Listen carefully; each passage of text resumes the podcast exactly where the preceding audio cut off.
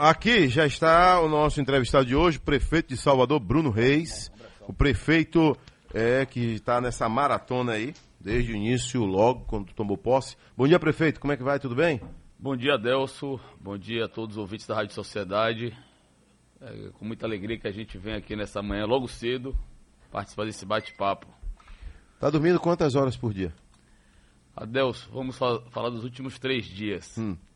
De domingo para segunda eu dormi três horas e meia, porque tive que levantar às quatro para pegar um voo às seis da manhã para ir a Brasília.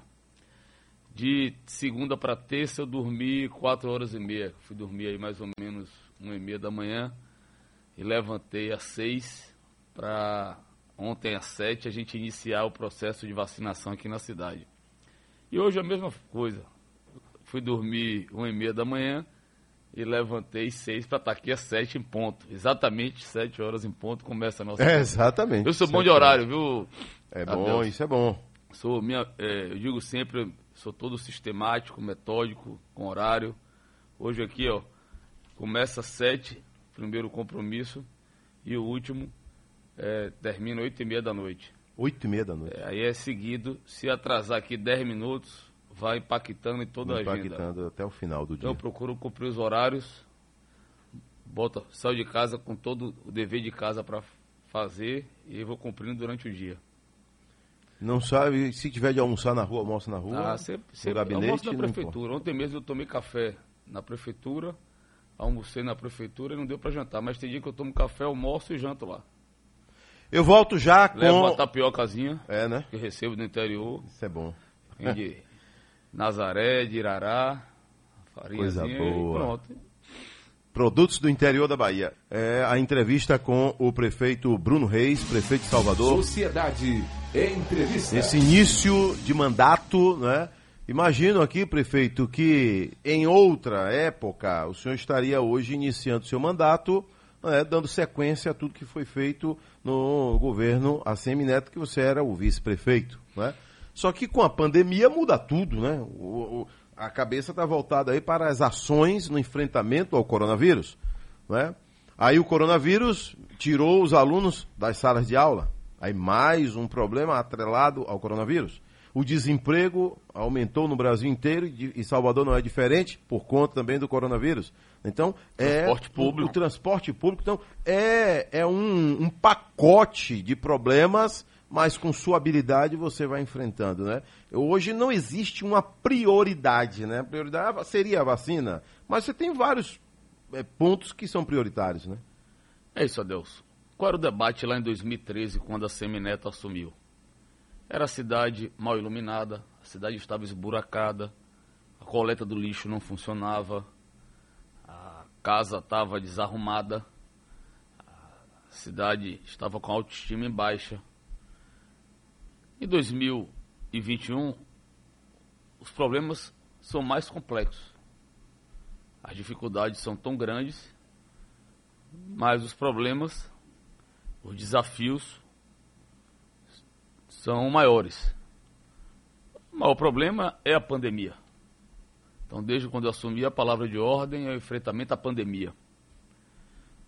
Porque, primeiro, nós estamos salvando vidas. Quando a gente inicia um processo de vacinação como ontem, o objetivo maior é salvar a vida das pessoas. Depois, é, o que todos nós mais queremos é voltar à nossa normalidade, é voltar à rotina da cidade, o nosso dia a dia, parar de usar máscaras, é, poder conviver com as pessoas, poder retornar aos eventos.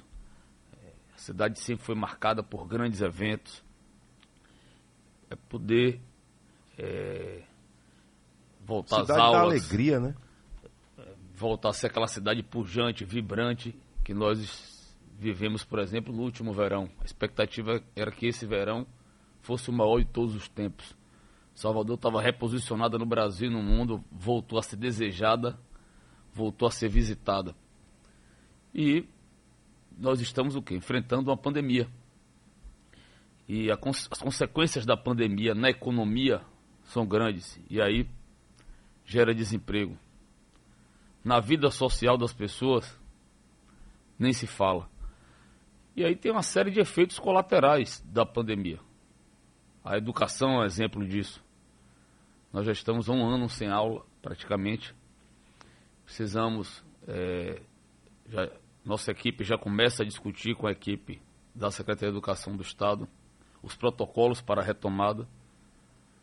Em breve eu estarei sentando com o governador para a gente debater esse assunto e definir uma data de retorno que nós precisamos anunciar, até porque a rede privada, diferente da rede pública, precisa com antecedência é, anunciar isso para iniciar um processo de matrícula. Né? E o transporte público, que já estava em crise no Brasil, já enfrentava dificuldades por conta do desaquecimento da economia, passou a transportar menos passageiros, viu a pandemia todos nós prefeitos de capital tivemos que manter um transporte com oferta maior do que a demanda, justamente para diminuir as aglomerações. É óbvio, nos horários de pico, em determinadas estações nós temos problemas, mas desde a chegada da pandemia a gente sempre ofereceu uma frota maior do que o número de passageiros transportados. Isso agravou ainda mais a crise no sistema. Aqui em Salvador, uma bacia que era gerida por uma empresa, né, uma área da cidade. Essa empresa quebrou, é, já vinha com sérios problemas de gestão. A prefeitura teve que fazer intervenção naquele momento para evitar a demissão de mais de 4 mil rodoviários e para evitar que as pessoas deixassem de ter transporte público. Isso tem uma conta que a prefeitura não suporta. Então nós vimos botando aí em média 8 milhões e 600 mil reais por mês para garantir o transporte nessa bacia. Esse mês de janeiro, com o fim da redução das jornadas de trabalho, daqueles incentivos fiscais que foram proporcionados pelo governo federal, essa conta já sobe para 11. Mês que vem já sobe para 14. Mas até quando? É isso aí, nós vamos Não tem ter... nenhuma empresa que pode nós assumir vamos, esse é, nós temos que espaço tomar aí? uma decisão. A prefeitura está concluindo a auditoria, está concluindo toda a análise com a participação do Ministério Público, para a gente tomar uma decisão se será pela caducidade, e aí terá que fazer uma nova licitação. A gente terá que tomar essa decisão nesses próximos dias. Nossa equipe está debruçada sobre isso, eu estou debruçado sobre isso. Então, quando eu assumi a prefeitura, nós tínhamos aí é, alguns principal problema a pandemia. E aí depois o que? Dedicar atenção à geração de emprego e renda foi que nós criamos a Secretaria de Desenvolvimento Econômico para estimular a geração de emprego e renda para a gente sabe que pós pandemia nós vamos ter a pandemia do desemprego. Então nós já estamos adotando uma série de medidas para enfrentar essa questão. Tem a retomada da educação que já estamos com os protocolos praticamente prontos, preparando as escolas para a retomada e o enfrentamento da questão do transporte público. Além de todos os outros problemas que envolvem o dia a dia de uma cidade de 3 milhões de habitantes. Que quando chove, por exemplo, algumas regiões da cidade ainda alagam, é, que tem enfrentamento a outras é, viroses, né? que que tem as dificuldades normais, todo dia surge um problema novo. Então você tem que estar ali atento, dedicado, trabalhando, acordando cedo, dormindo tarde, respirando a cidade, enxergando ela 360 graus, sabendo de todos os detalhes do que está ocorrendo. Mas aí eu não posso e não estou reclamando porque eu sabia que seria Sabia? assim. E queria, É, e né? queria. Esses desafios, né? Queria. é, então, Deus vai me dar sabedoria, vai iluminar a minha caminhada. Tem iluminado, né? Você vê no dia 14 de, de janeiro, dia do Senhor do Bonfim, quando nós anunciamos ó, o início da vacinação, que seria essa semana aqui em Salvador. é, eu- fui às redes sociais, fui à imprensa, fiz um apelo para a população não participar dos festejos, né? Essa que é a maior festa de rua da nossa cidade, festa religiosa, né, com todo o secretismo que tem, e as pessoas entendendo o momento, é, é, não seguiram a nossa orientação, então a gente, né, com isso, fica feliz porque vê que a população está confiando no nosso trabalho, está dando um, um voto de confiança. Ô Bruno, é, existe hoje aí um detalhe. né? A CESAB informa que a vacina não é para menores de 18 anos e gestantes. Né? Mas há uma necessidade da volta às aulas da criançada. Como é que a criançada volta se ela não é vacinada? Vamos explicar essa questão da vacina até para as pessoas entenderem. Nós iniciamos ontem um processo de vacinação em nossa cidade. É, nós elaboramos um plano municipal de vacinação, seguindo por base o plano nacional. E o que é que esse plano estabelece? Estabelece fases. Em uma primeira fase, estão lá trabalhadores da saúde, idosos acima de 74 anos, idosos acima de 60 anos em asilos e instituições de longa permanência e índios aldeados. Essa é a primeira fase. Chegou ontem à nossa cidade um total de mais de 42 mil doses. Para duas etapas, né? Que não dá nem para a primeira etapa. A primeira etapa nós precisávamos de 168 mil doses. 103 mil para todos os trabalhadores da saúde. Porque trabalhadores da saúde não é só médicos, enfermeiros. São todos os trabalhadores que estão na unidade de saúde. O porteiro, quando você chega na portaria do hospital, a auxiliar de serviços gerais, a recepcionista, telefonista, aí técnico de enfermagem, técnico de radiologia, fisioterapeuta, nutricionista, enfermeiro e médico. Certo? Então, são 103 mil na cidade. E nós temos 65 mil idosos nessa situação em nossa cidade. Então, para a primeira fase, nós precisávamos de 168. Considerando que são duas doses, nós tínhamos que multiplicar esse número por dois. Praticamente o que veio para toda a Bahia. Pois é. Então, para Salvador só vieram 42 mil. O que é que nós fizemos? E essa é a estratégia. A gente tem que reter 50%, porque a gente não tem a certeza se em 14 dias chega mais vacinas para garantir o que? O reforço. Que depois de 14 dias você tem que fazer o reforço. Se você não fizer, a vacina não tem eficácia. Então nós iniciamos ontem o processo de vacinação de 21 mil e poucas pessoas. Quem são essas pessoas? Aí nós estabelecemos uma prioridade dentro dessa primeira fase. Quais foram as prioridades? Os trabalhadores da saúde que estão na linha de frente do enfrentamento à Covid. SAMU, por exemplo, né? SAMU, UPAs, os gripários, os hospitais de campanha e os hospitais públicos, estaduais. Quer dizer, é a prioridade da prioridade. Da prioridade. E os idosos que estão nos asilos. Porque nos asilos você tem uma concentração muito grande de idosos. Então, às vezes, um contamina ali e passa para todos. Então, fomos lá no abrigo Dom Pedro, que você conhece tão bem e da quem prefeitura. trabalha com eles, né? Tra... Nas obras sociais Irmã Dulce. E quem trabalha com eles, que senão leva, né? Então, é, é, por que, que nós começamos lá nas obras sociais Santa Dulce dos Pobres? Por tudo o simbolismo, primeiro, né? Primeira santa brasileira e baiana. Ela né, sempre cuidou de todos nós, baianos, principalmente dos mais pobres, dos mais humildes. E também porque lá nós tínhamos tanto idosos acolhidos como profissionais de saúde que estão no enfrentamento à Covid. E aí nós começamos lá, ontem pela manhã, com a minha presença, com a presença do governador. Eu estava até ouvindo aqui, vindo para cá, para a rádio, a polêmica aí, por que, que eu não tomei vacina, o governador. Você ouviu? Eu ouvi. Então, bom. Eu, eu, pois é, eu não sou, então você eu, mesmo pronto, eu não estou nessa primeira fase.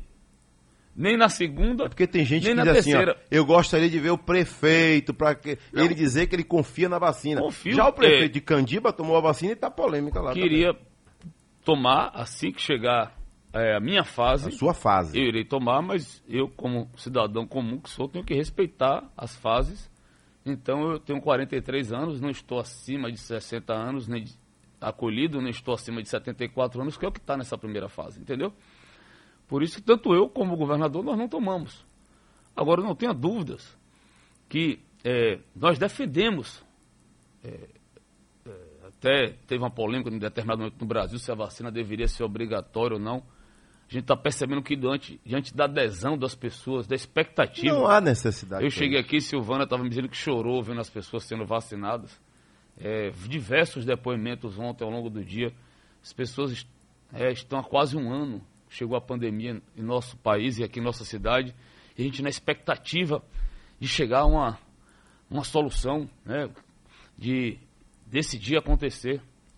Então, a gente percebe que pela ampla adesão que vai ter, essa, esse debate é inócuo, mas é, é, é, é óbvio que eu vou tomar vacina, tenho certeza que o governador também, e acho que as autoridades devem fazer até para dar exemplo e estimular as pessoas que tomem, porque efetivamente nessa guerra contra o coronavírus, a arma mais eficaz, mais eficiente é a vacina.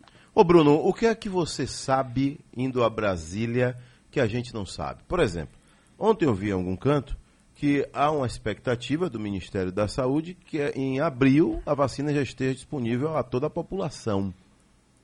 Veja Está só. com essa esperança? que você que... viu lá, o que você ouviu, que Tenho a gente que... não sabe que você pode informar agora? Tenho que ser realista, não. Eu não? acho que em abril a gente ainda não é, concluiu a vacinação em massa. Eu tive segunda-feira no Ministério da Saúde. Saí daqui às seis da manhã num voo, fui para uma audiência lá com os técnicos do Ministério e voltei meio-dia.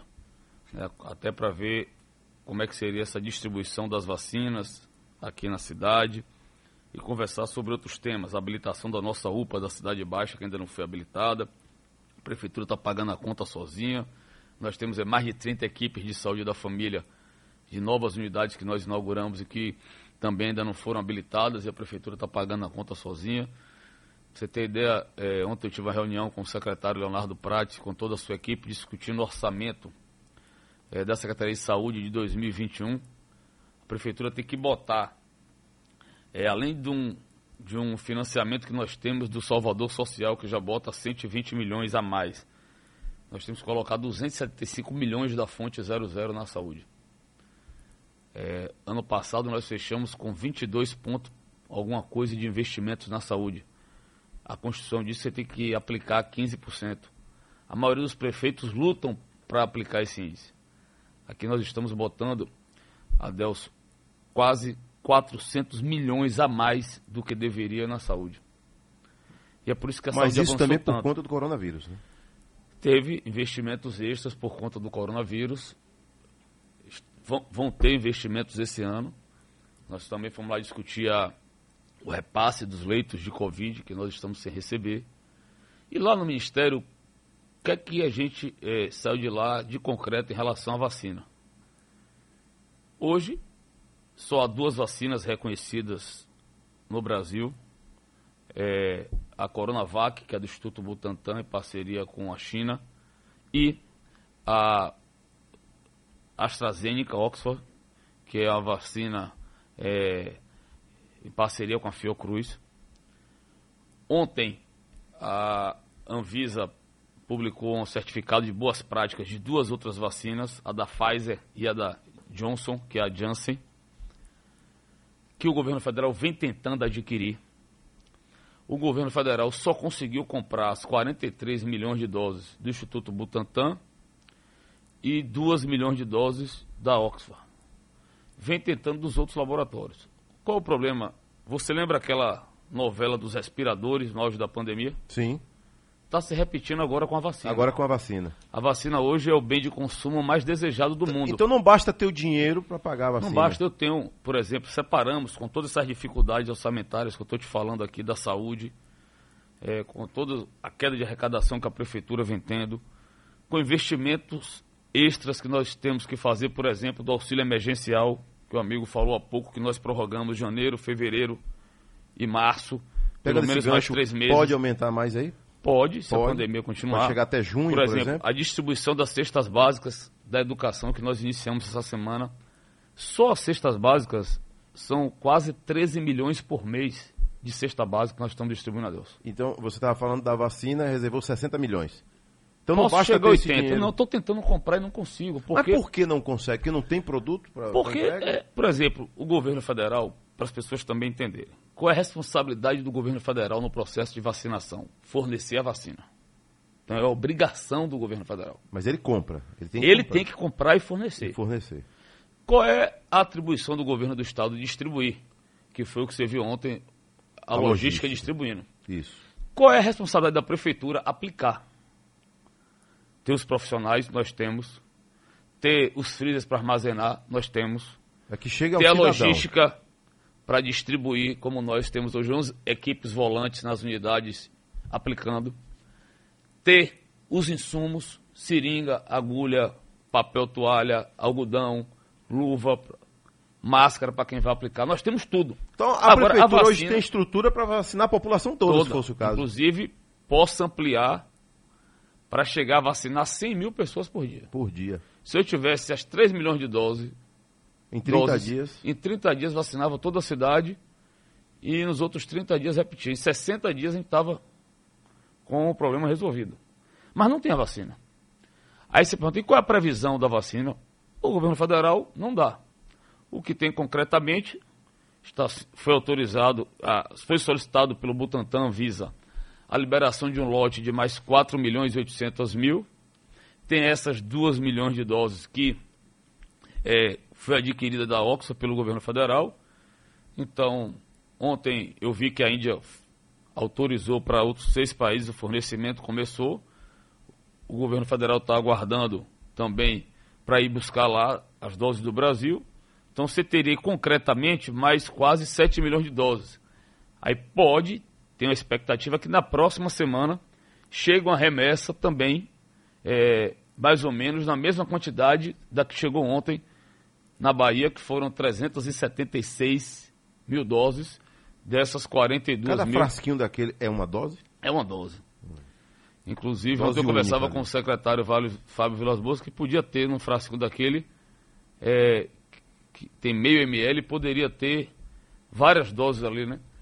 Mas qual é a dificuldade, é, é, Adelso? É os insumos da vacina. É o IFA que chama. Esses insumos são produzidos da China tanto então da vacina Coronavac da e como da de Oxford. E eles não estão fornecendo os insumos. Então o Instituto Butantan tem capacidade de produzir um milhão de vacinas por dia. Só que não tem os insumos.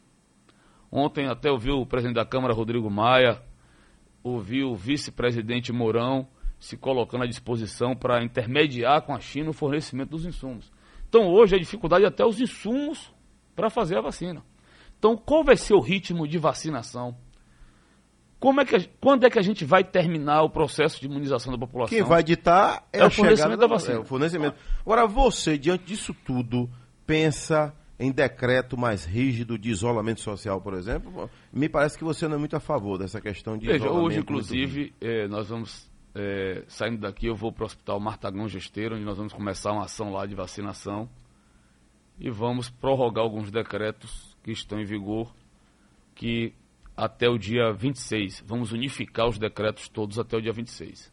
Até lá nós vamos apresentar um inquérito né, imunológico que nós fizemos. Nós não fizemos todo o inquérito na cidade para ver percentual de pessoas que contraíram a pandemia, é, qual foi o nível de, de né, o grau nas, nas, nas, nas idades da, da incidência da doença, tem todo um inquérito epidemiológico da cidade, certo? Esse inquérito epidemiológico, ele faz toda uma análise da pandemia nesses últimos 10 meses. E aí, com base até na evolução dos dados, a gente vai deixar para na próxima semana tomar algumas decisões. É óbvio que o meu desejo não é ter que adotar nenhuma medida de isolamento social. Pelo contrário, flexibilizar algumas medidas. A exemplo da retomada dos cinemas, teatros que nós tivemos que suspender.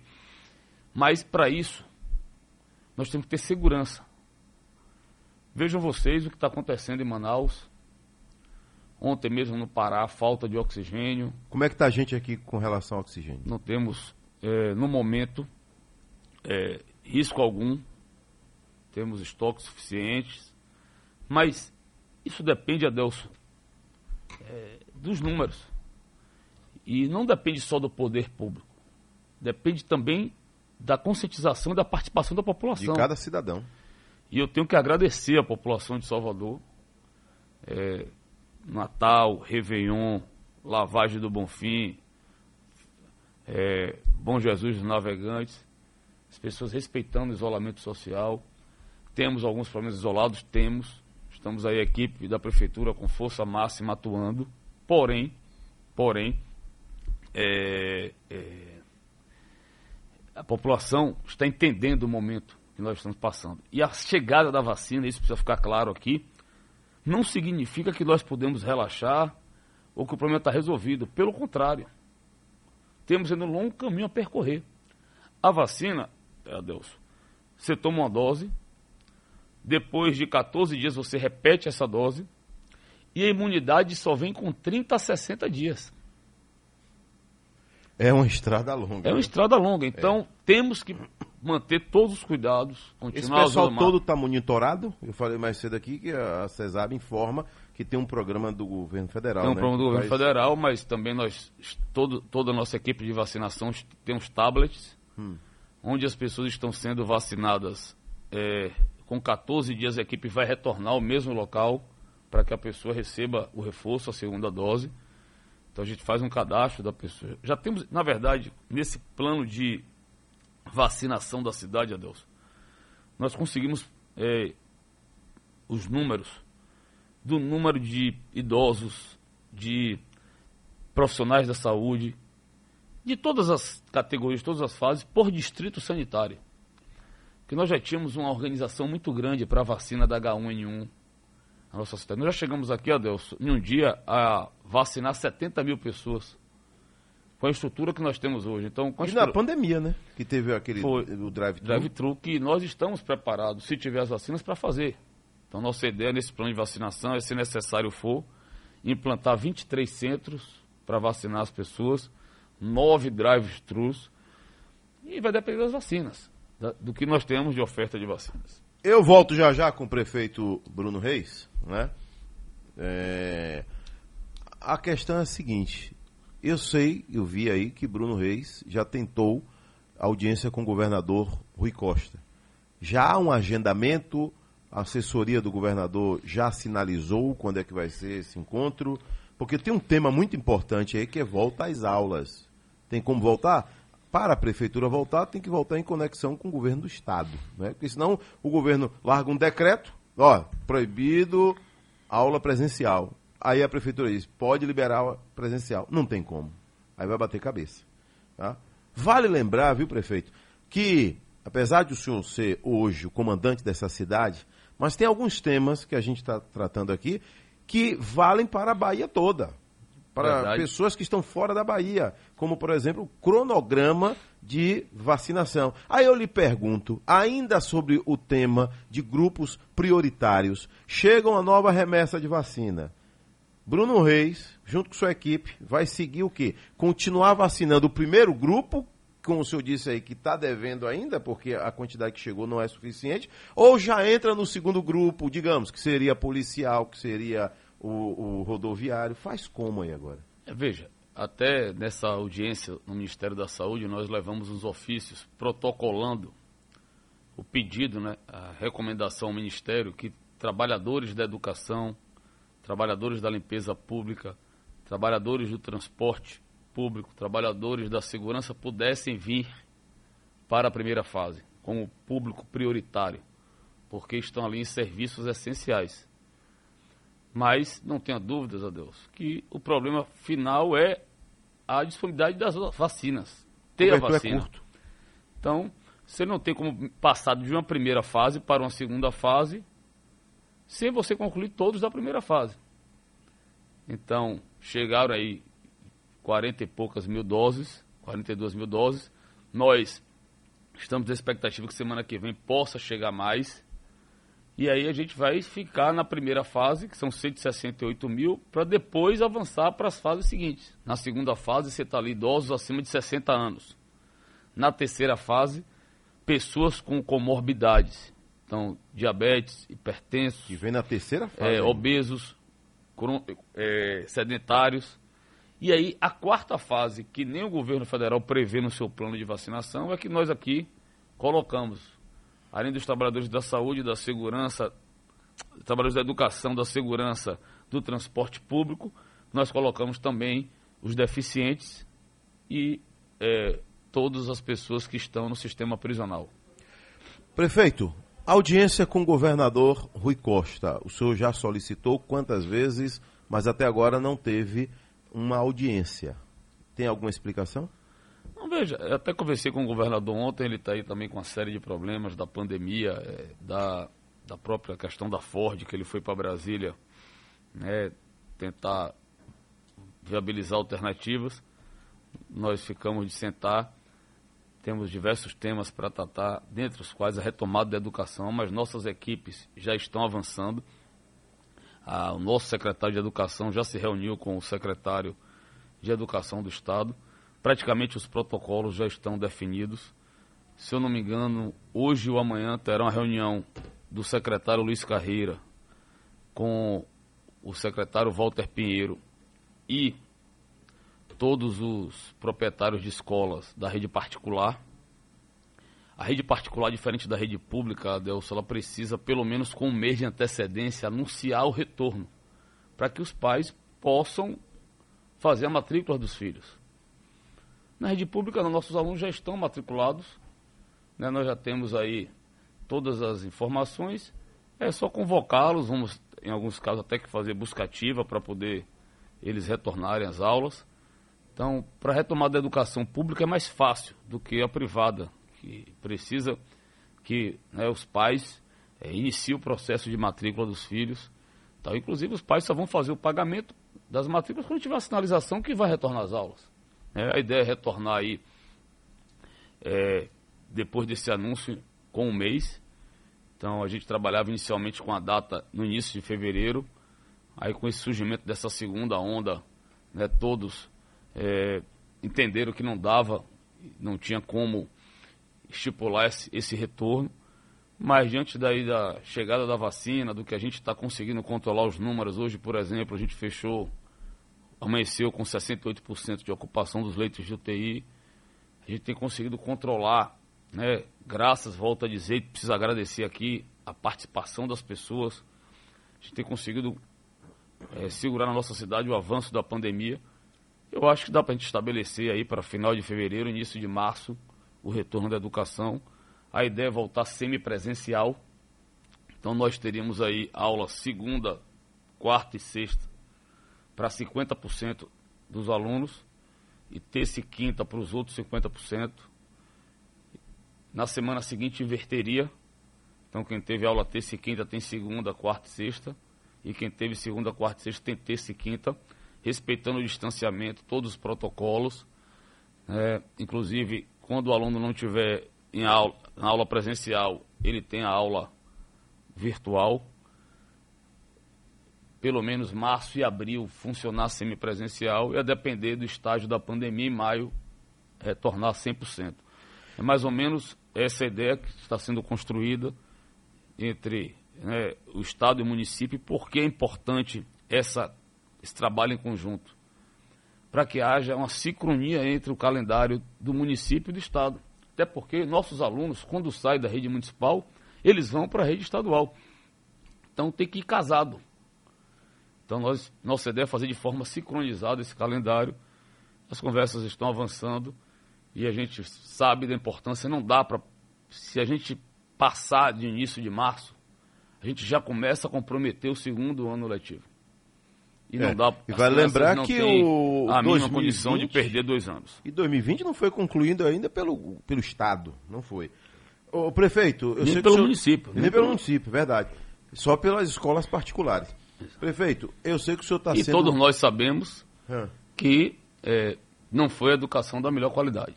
Pois é. Todo pai sabe ficou, disso. Ficou devendo muito. É, porque devendo muito. É, a gente viu nossos filhos, esse ano de 2020, é, ter aula de educação e com certeza é, não, não a aula semipresencial ainda, porque a gente está num processo de aula virtual, a gente ainda está num processo de amadurecimento, é algo novo, é adaptação, adaptação é. né? Você perguntar, Bruno, essa é a tendência do futuro, né? Mas como toda mudança, ela vai ocorrendo de forma né, gradativa.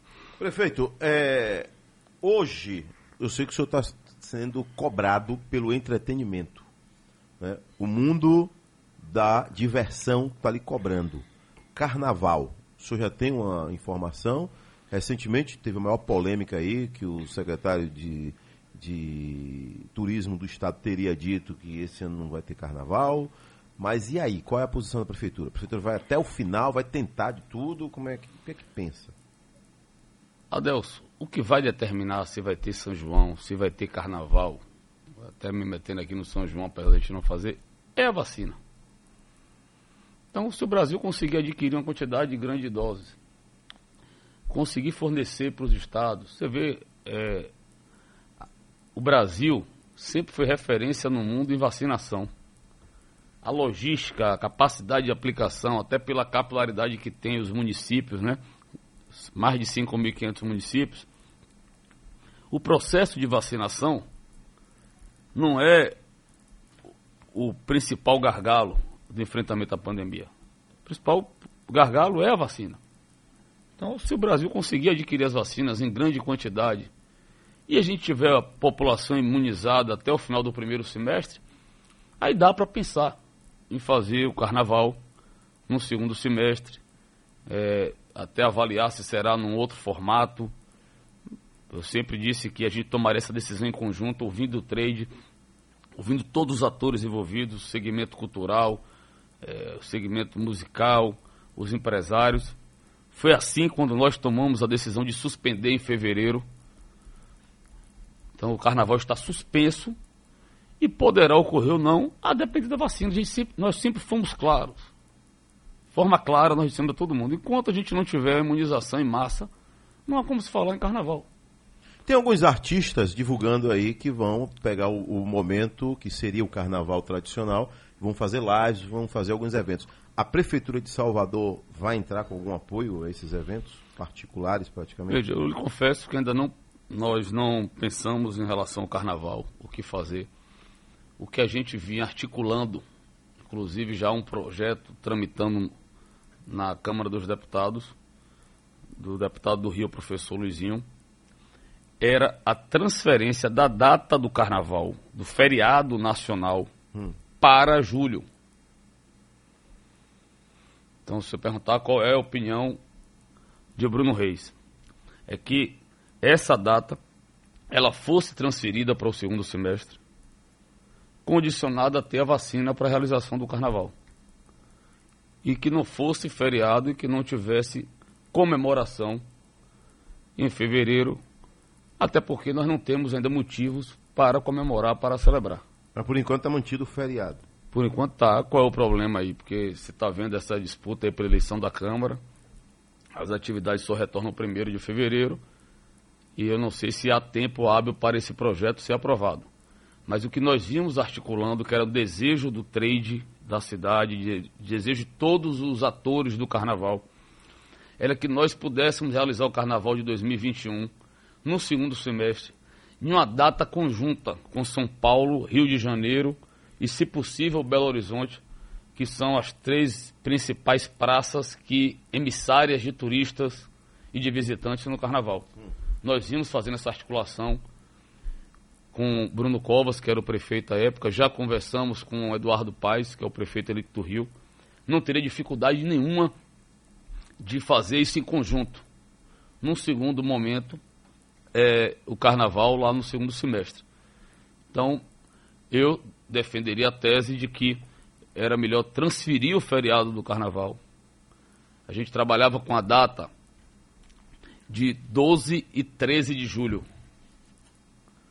que tinha um feriado 9 de julho em São Paulo, 10, 11, sábado e domingo, 12 e 13 seria um feriado nacional. Feriado do carnaval, que é Sim. segunda e terça.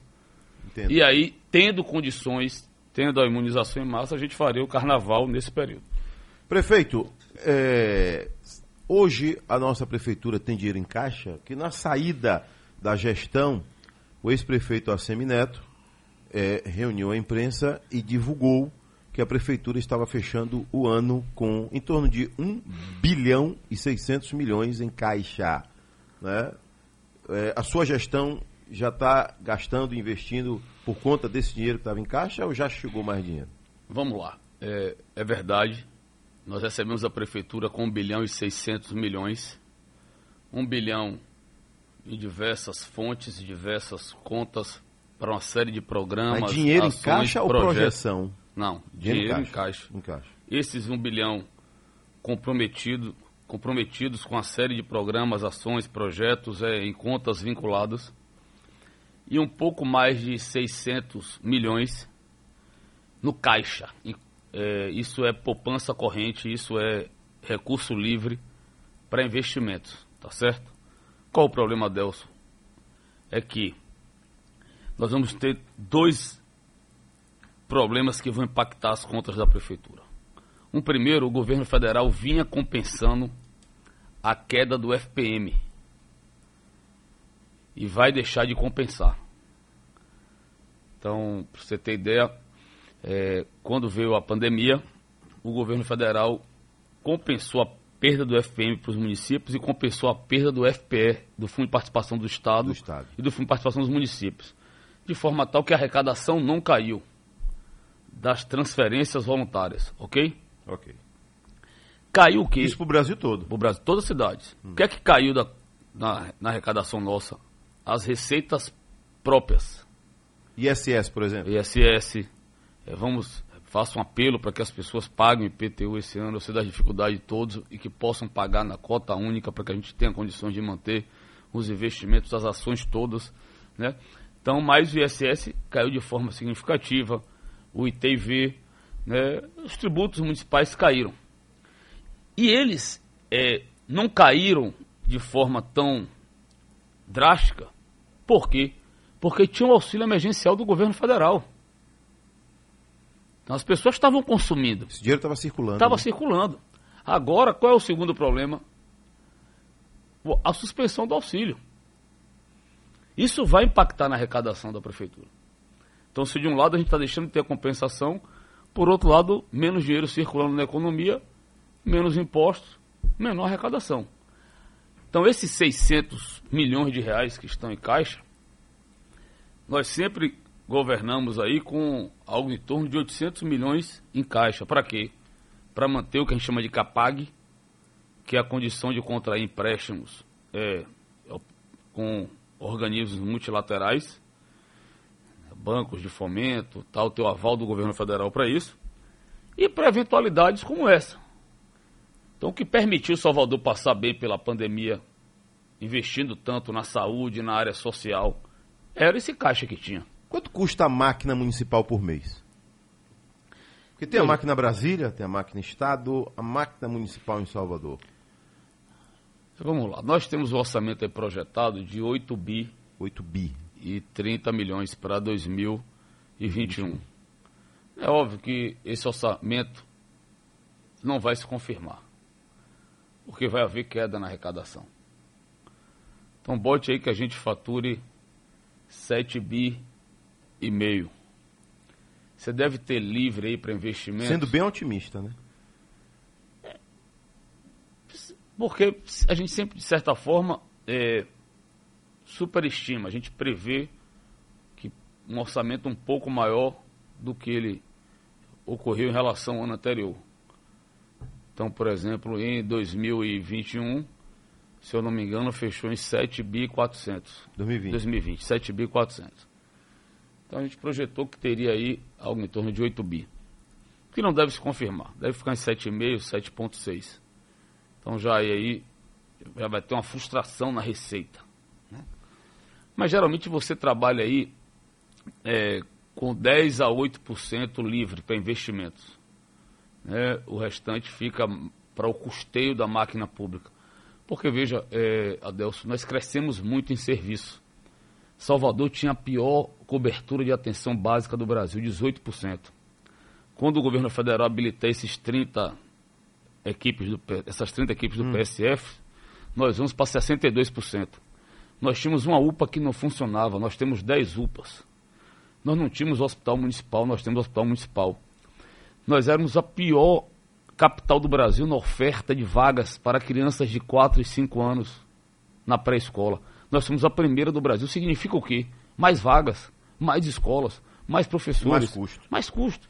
E hoje, o cidadão, para você reduzir o custeio, significa cortar serviço. Quem é que vai abrir mão do posto de saúde? De jeito nenhum. Então, eu... E eu garanti à cidade que tudo que nós conquistamos estava assegurado e que nós íamos E não pode mais perder. além. Isso. Eu volto já já com o Bruno Reis para a gente finalizar essa entrevista aqui, porque todo gestor mesmo. Ah, mas eu tenho quatro anos para governar. Ele já tem em mente né, uma marca do seu governo.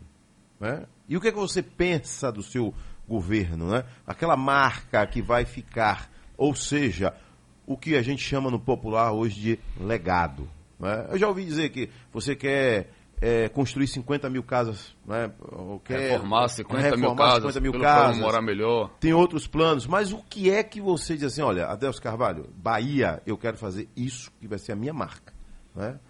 Prefeito Bruno Reis, é óbvio, o senhor está só começando, mas já vem da gestão municipal. O que é que você pensa ainda, a sua marca nessa sua gestão? Adelso, se eu tivesse eh, que escolher, é óbvio, você tem milhares de prioridades, você tem déficits históricos em todas as áreas. Eu dizia claramente para as pessoas, me perguntavam, ô Bruno, por que você quer ser prefeito?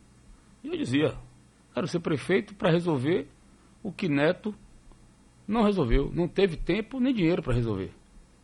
Para a cidade seguir avançando, para a gente seguir melhorando, para a gente continuar tantos projetos, tantos programas, tantas ações, tantas iniciativas bacanas que nós temos hoje na cidade. Mas se eu tiver que definir uma prioridade, eu definiria a educação. Se eu pudesse, eu queria entrar para a história da cidade como prefeito da educação. Mas pode ainda. Posso. Você está só começando. que mais melhorou a educação, que mais fez a educação avançar, que mais investiu na educação.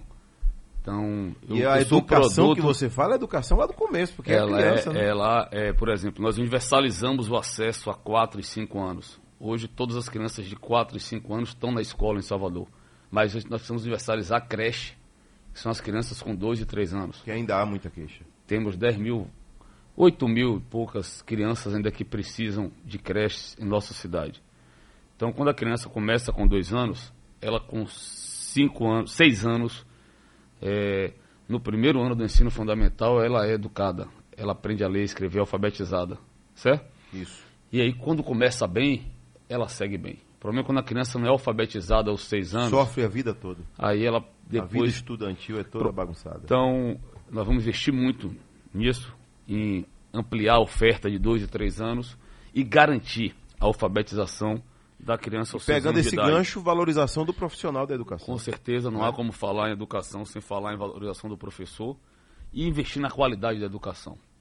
Inclusive, na sexta-feira, eu estou participando de uma entrevista com o secretário Marcelo Oliveira, é de um processo seletivo da Fundação Lema. A Fundação Lema eh, tem um programa Educação para Valer, que é aquela experiência de Sobral, que é referência no Brasil em educação, é a melhor educação do Brasil Sobral Onde- no Ceará. no Ceará, onde em parceria com diversas prefeituras eh, tenha feito a qualidade da educação avançar. Nós esperamos que Salvador possa ser contemplada com essa parceria, ter o apoio dessa importante fundação que investe recursos, dá o suporte técnico para a gente fazer a educação de Salvador avançar. E aí vou investir muito em tecnologia, inovação. Vocês vão ver sexta-feira mesmo, a gente já vai lançar aí Passa pra cá que a uma gente série de divulga. ideias de tecnologia e inovação, é, é, combate ao desemprego, geração de emprego e renda. Vamos vir forte nisso, cursos profissionalizantes. Enfim, são muitos desafios, mas como eu disse isso na entrevista, Deus vai nos dar sabedoria, força de trabalho, disposição, vontade de acertar, coragem para enfrentar os problemas, meu irmão. Não falta desse Pronto. amigo aqui, a cidade pode ter certeza disso. Valeu, prefeito. E um um coração abraço bom. E, e boa sorte, né? Eu disse no seu primeiro dia de governo, prefeito. Quando a gente de repente tem alguma falha, a gente pede sabedoria a Deus que Ele dá. É isso Então, aí. pronto, é só Eu pedir sabedoria Sou um homem de dá. muita fé, é, me apego muito em Deus.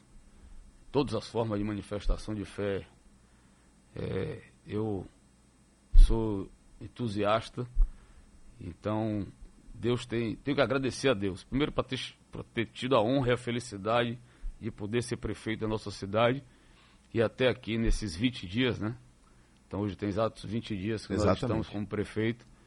Ele nos iluminou, nos deu sabedoria, nos ajudou aí a, nesses 20 dias, continuar as entregas da cidade, continuar tocando a cidade eh, da melhor forma possível. Eu tenho certeza que ele vai nos abençoar para a gente fazer um lindo trabalho para orgulhar cada vez mais todos os cidadãos da nossa cidade. Um bom dia a Um todos, abraço. obrigado, Adelso, fiquem Tudo de com bom. Deus. Entrevistamos o prefeito de Salvador, Bruno Reis.